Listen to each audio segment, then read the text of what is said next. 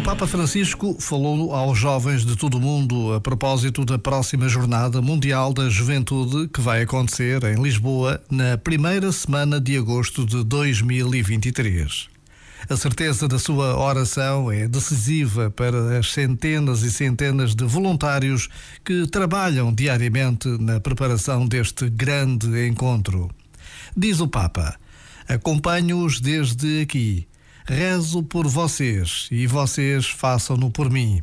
E rezo por todos os jovens que vão participar, seja pessoalmente, seja por meios telemáticos. Rezo para que este encontro seja um encontro fecundo, que cada um de nós saia melhor do que chegou.